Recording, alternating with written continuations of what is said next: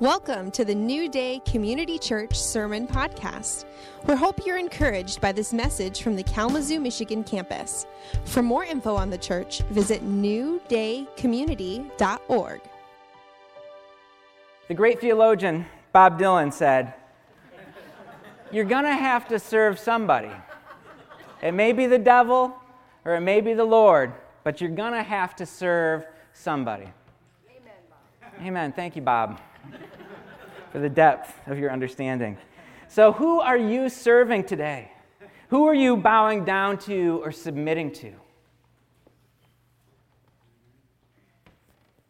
And as Christ followers, there's this kind of quick and knee jerk reaction, right? Well, I'm following Jesus. And that is, is good, and, and we, we celebrate that. But what I have found in my own life is that I have to be careful not to just assume this answer. Right, I need to keep asking myself, Mark, who are you serving right now? And when I was younger, at late high school, just out of high school, I was in this incredible rock and roll band, right? And it was called Social Blunder. And uh, you probably saw us at our one gig at, on a Monday night at Club Soda. And uh, we were opening for somebody. We weren't the headliners on the Monday night, but uh, we were we're really coming along. And so I, I just wanted to be a, a, rock star, right? And I kind of gave all that I had to, to this dream. And ultimately, being a, a rock star or desiring that isn't, isn't bad. But the problem was that I had made this desire or this dream the ultimate determiner of how I acted and the things that I did right? And there were some benefits. I practiced my guitar, right? And I, I wrote some really catchy songs. Not really. I, wrote, I learned to, to work with a, with a band, and that was, was fun, and those were good. But there was this kind of dark side where I uh, walked away from, abandoned, and, and, and twisted these values that I had grown up with. I grew up in the church, but as I was pursuing this dream, I threw all those things to, to the wayside, and I said, No, I am pursuing this thing. That is more important to me than this other, this faith. Right, and so as I did that, as I pursued that, I, I walk away from these values and I become promiscuous and, and vulgar and, and selfish. All these kind of dark attributes that seem to fit in this uh, dream of being a rock star. And at, at, the time, I never would have said that I'm, I'm serving this dream. I'm just pursuing this thing, right? And it's good to pursue our dreams. But it wasn't until Jesus really got a hold of me that I realized what I was doing. Right? After getting saved, I started noticing the things that I was singing about in the lyrics of our songs. I saw the ideologies that were woven through these songs in the, in the life that we were living. I saw how my, my life was being conformed into this ugly thing. And I knew that I, didn't want to do it anymore. So I gave up that dream of being a rock star and submitted my life completely to Jesus. In that moment, I, I said, Rockstar, dream of being a rock star, you're done. You're off the throne of, of my life. And Jesus, would you come and take your rightful place on the throne of my heart and the throne of my life? And that was a really significant and important moment in my life when I surrendered this dream, surrendering completely to Jesus. But if in that moment I had assumed that I had now solved the, the problem of the kingship of my life, I would have been sorely mistaken. Because the reality is that even as a Christ follower, things can come in and sneakily take over the throne of our life. And this is one of the things that is sometimes difficult for us to see in the mirror.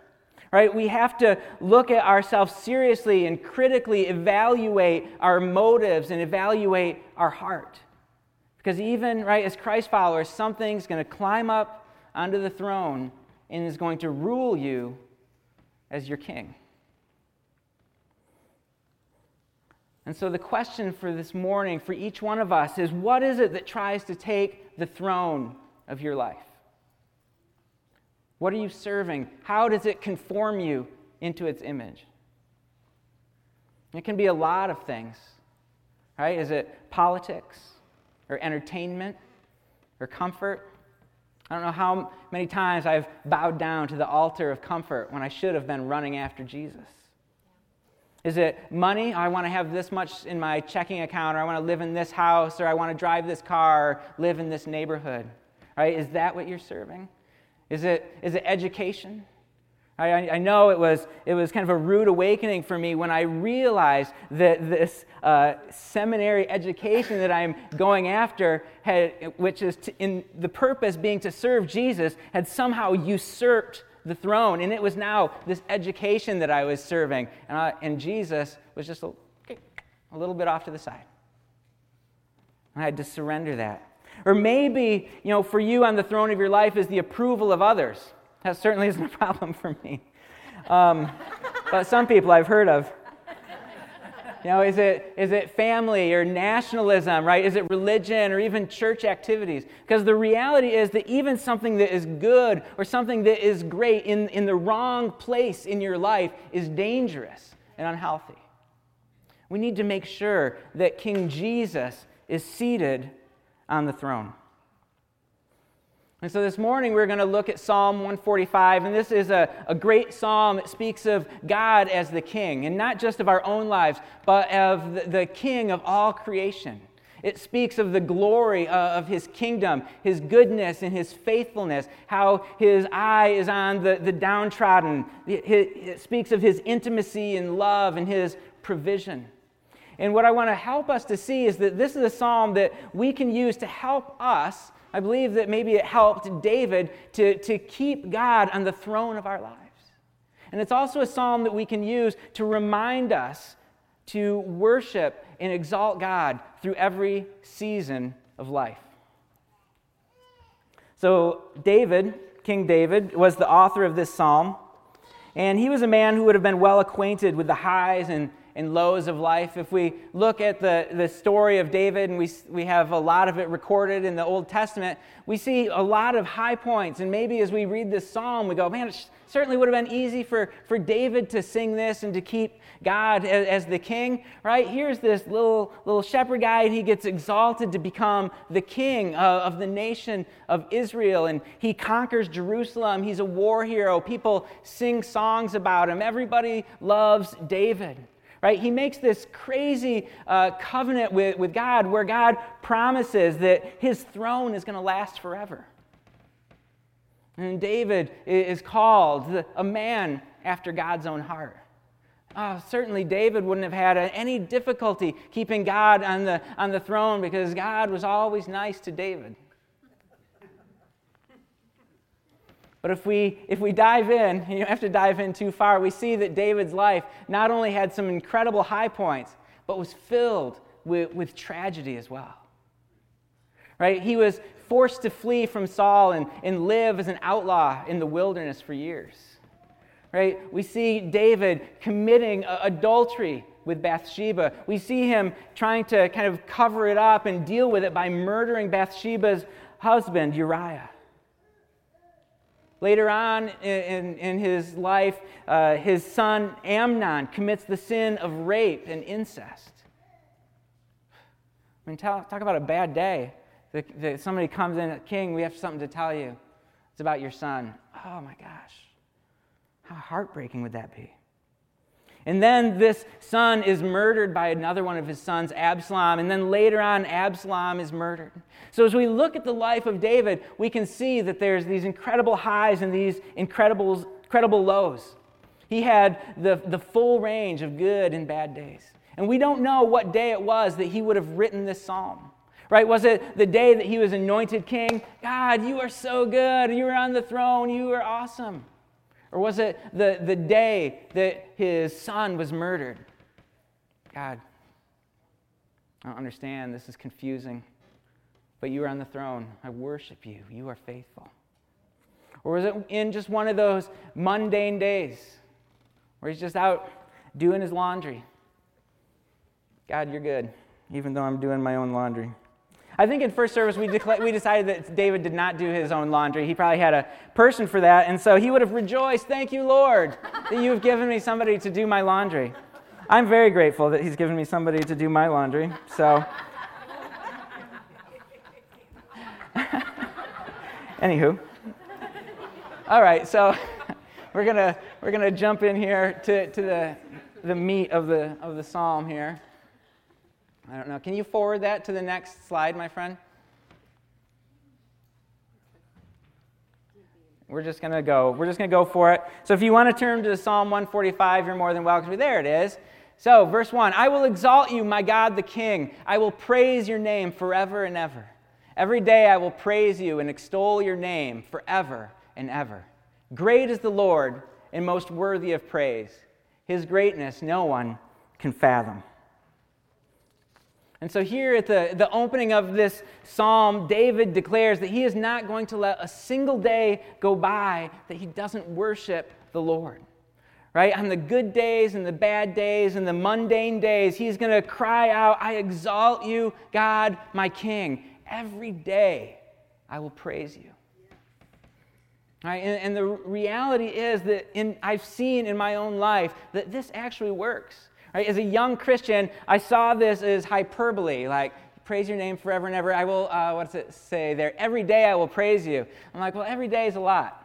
You know, I, have got, I've got a lot going on. As you know, Lord, I'm in this sweet rock and roll band, and you have destined me to be a rock star, so I better focus quite a bit on that. But when I decided to really take my faith seriously and say, God, you know, I'm, I'm done with just kind of playing with this. God, I'm going to run after you. And I decided, I made that choice, right? I'm going to seek you every day.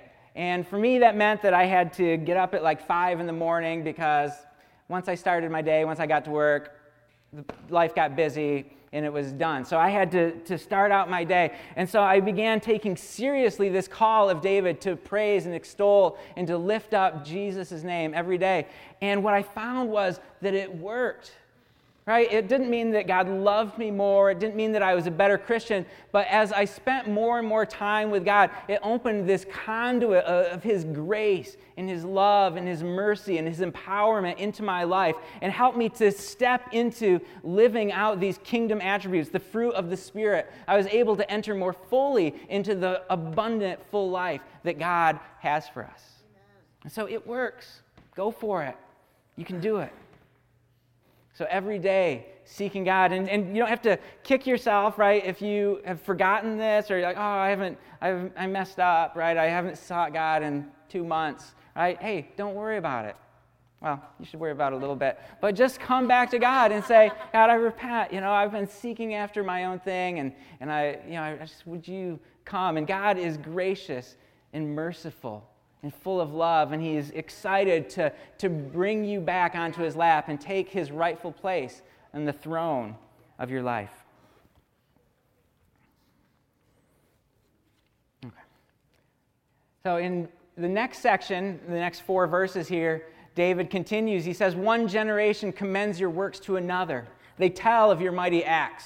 They speak of the glorious splendor of your majesty, and I will meditate on your wonderful works. They tell of the power of your awesome works, and I will proclaim your great deeds. They celebrate your abundant goodness and joyfully sing of your righteousness. And so here we see in this, these next few verses that, that David seems to be moving from this idea of like, I'm going to spend some, some personal time you know, in my prayer closet worshiping Jesus, right? And that is good. But then David comes over here and says that our praise isn't just for the prayer closet. It's not just in the secret place. It's not just in the, in the midst of a worship service. But we should look for every opportunity to talk about the glory of our King. Right? One generation commends or praises your works to another, he says. Right?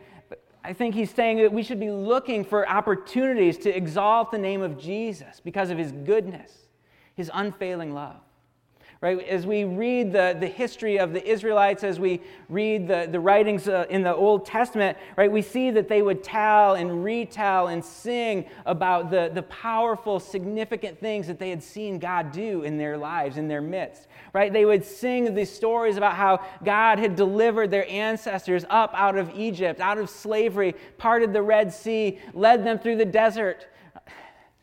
And uh, with a pillar of cloud and a pillar of fire, I was just thinking of a a joke that I made every other time I preach this sermon. Sorry. Here, never mind.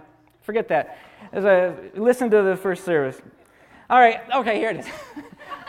Mar- I'm looking at Marilyn. I'm like, man, she's heard this already. So it's so good. well. Now it's not good. Now it's like I really built it up. He, no, he said, God led the people through the desert on a horse with no name. That's what it was. Um, this is a 70s song. So, should have just pushed past that. Okay, where am I? So the Israelites tell and retell these stories of the goodness of God, right? And we can do that too because that, that's our God, right? Our God is, is a deliverer. Our God uh, took his people through the, the, the, Red Sea and led them through the desert. and, uh, uh, and, and we can tell these stories because that's our story too. Right, but we can also tell the, the story of Jesus, how God made flesh, came down to set us free from sin and death. Right, we can talk uh, about Jesus who took the penalty of sin because of his unfailing love.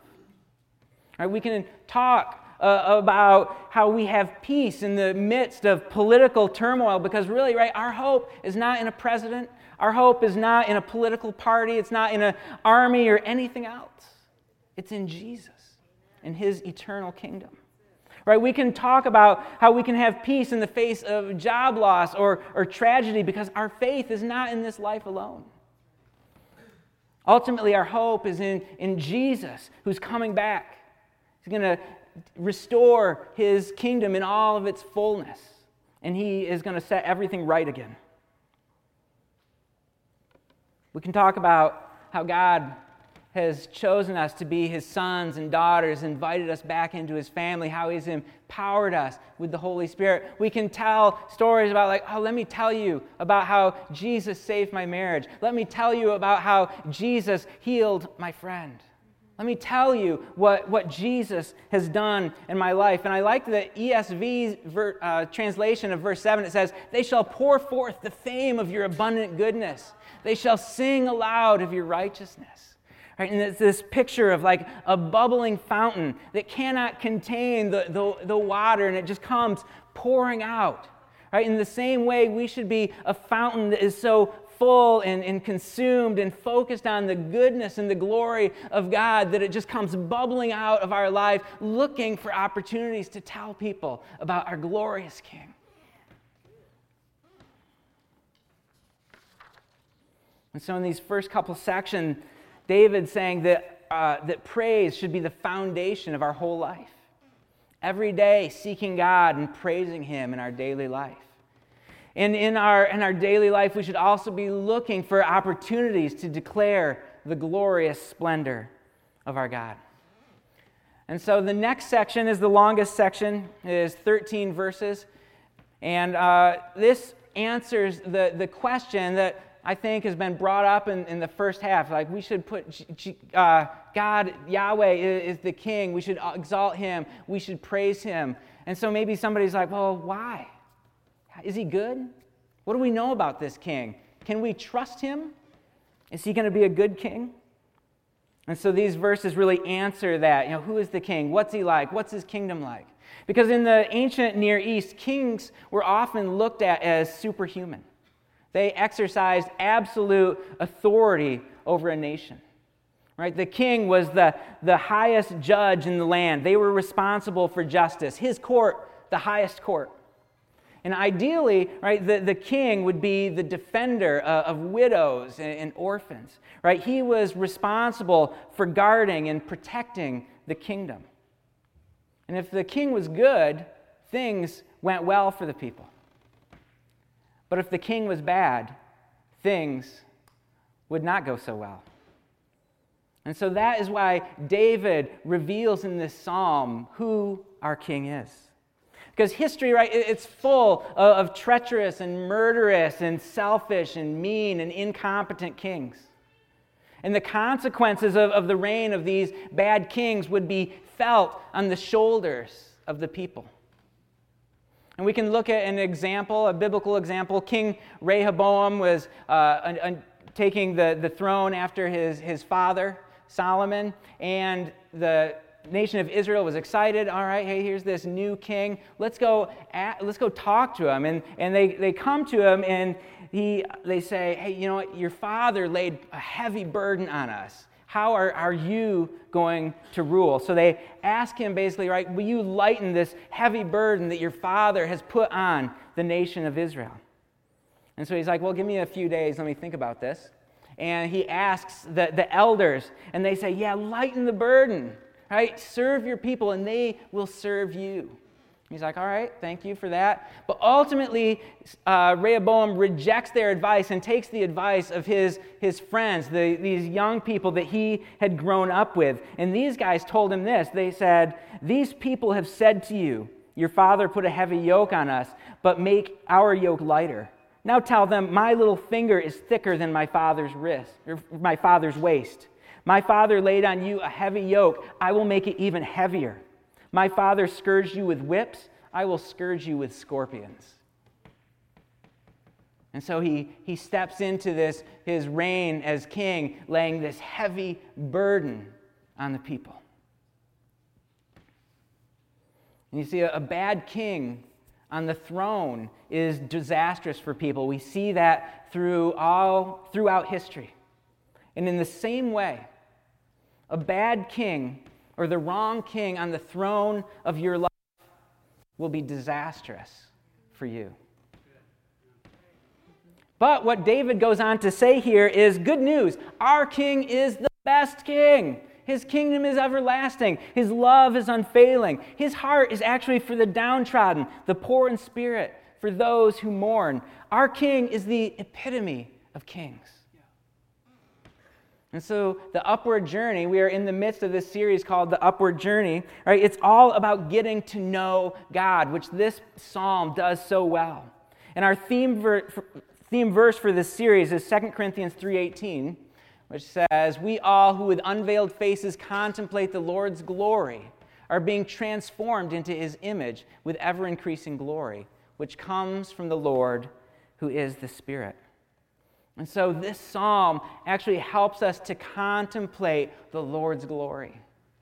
It helps us to contemplate who God is. And as we do that, we are transformed more and more into his image. The more we take on these characteristics of our King. And a couple weeks ago, when Jimmy was teaching on Psalm 119, he shared this quote by G.K. Beale. G.K. Beale says, that what people revere, they resemble, either for ruin or restoration. What people revere, they resemble, either for ruin or restoration. And that truth, which we see here as well in 2 Corinthians, is why it's so important that we keep the triune God on the throne of our life. Because what is on the throne of our lives, we worship. And what we worship, we become like. And we want to become like God. We want to take on his image more and more, right? Because this is how we step into the peace and the joy and the fullness of life that he has for us. And so we're just going to basically read through these next 13 verses with minimal commentary. And this psalm, it's a, it's a song, it's, it's poetry. It's not just doctrine, it's not just theology, though it includes that. Right? This is poetry that is trying to paint a picture of the beauty, of the goodness of our King.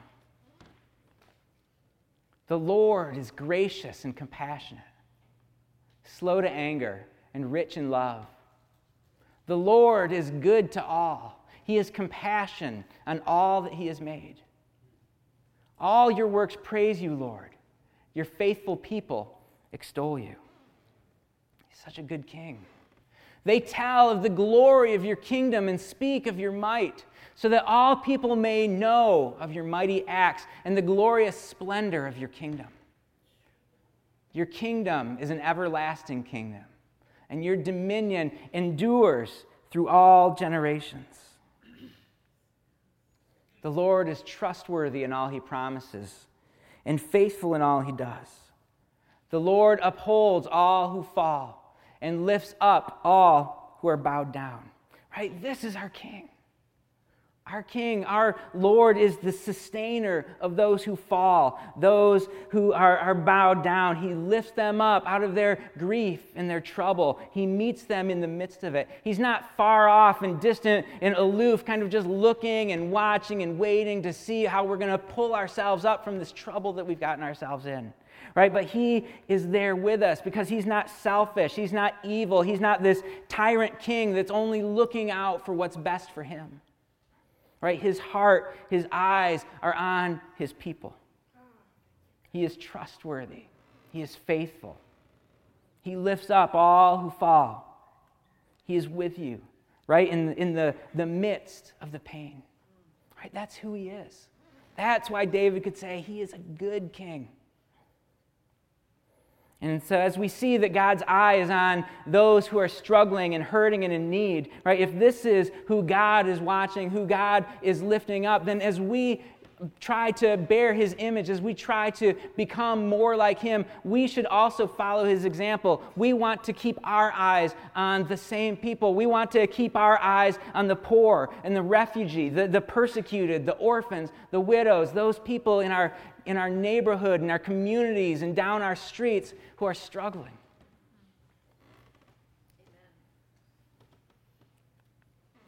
Uh, 15. The eyes of all look to you, and you give them their food at the proper time. He is a provider. You open your hand and satisfy the desires of every living thing the, the reason that we, we put other things on the throne, or because the, the reason that other things kind of sneak up and, and usurp God's position as the king of our life, is because we are looking to meet some need, right? We're looking to meet some heartfelt desire, whether that is affirmation or, or comfort or peace or joy. We're trying to deal with, with the, the pain, whatever it is, we're trying to meet some need. But this psalmist uh, accurately reveals that it's only in God. This is the only place where you're going to really be able to find satisfaction for your deepest needs.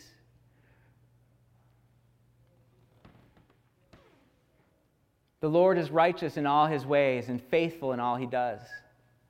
The Lord is near to all who call on him, to all who call on him in truth.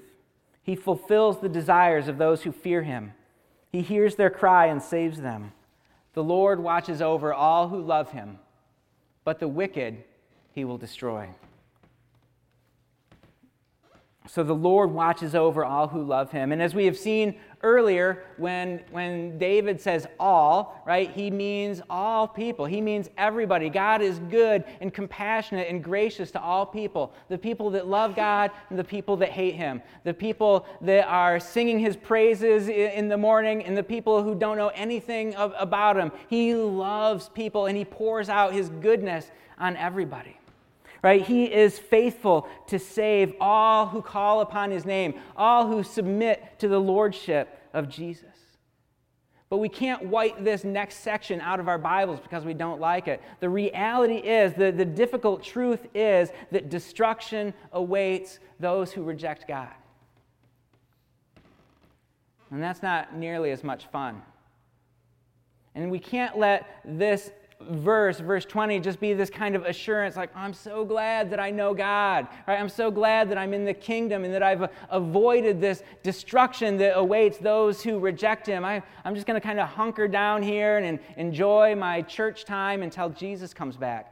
And we should, we should enjoy and rejoice in the assurance of our salvation. But this should be a wake up call and, and, a declaration that we need to go out and reveal the goodness of God to our friends and our family and our neighbors, to make disciples of all nations so that nobody has to face this reality.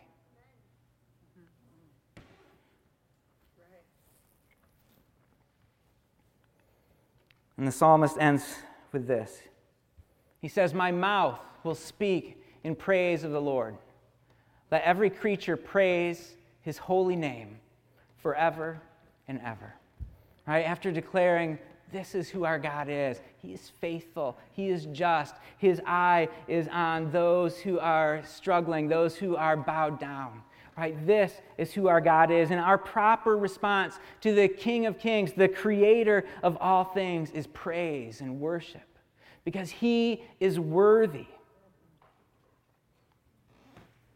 And just like we don't know when David wrote this psalm, was it on a good day or a bad day or a regular day, right? No matter what is happening, no matter, no matter what hand that we have been dealt in life, no matter how unfair we think that is, our proper response is worship. Our proper response is putting God on the throne of our entire lives. So, as we close, I just want to ask this question again, and we're just going to take a moment. I encourage you to ask the Lord Who am I serving? Who am I serving right now? What has crawled up on the throne of my life?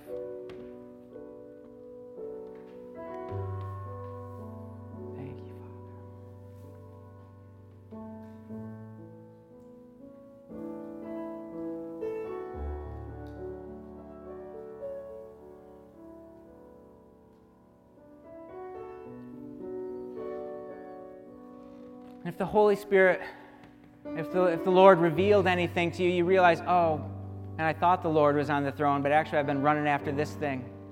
Hey, it's okay. Just repent. Say, whatever that is, you're done.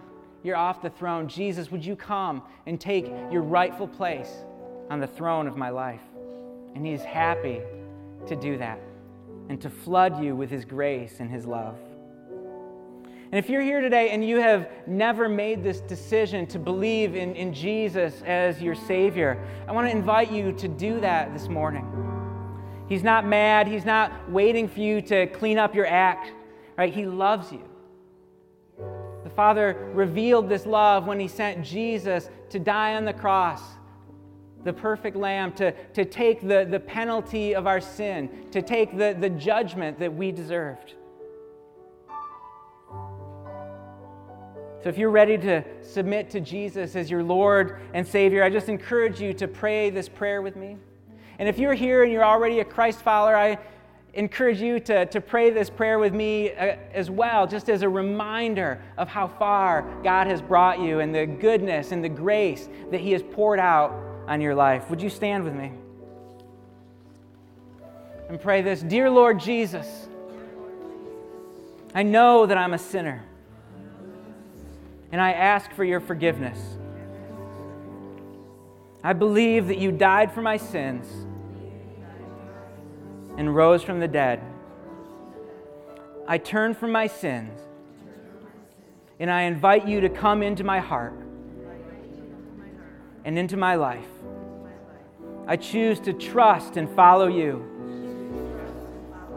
as my Lord and Savior. Amen.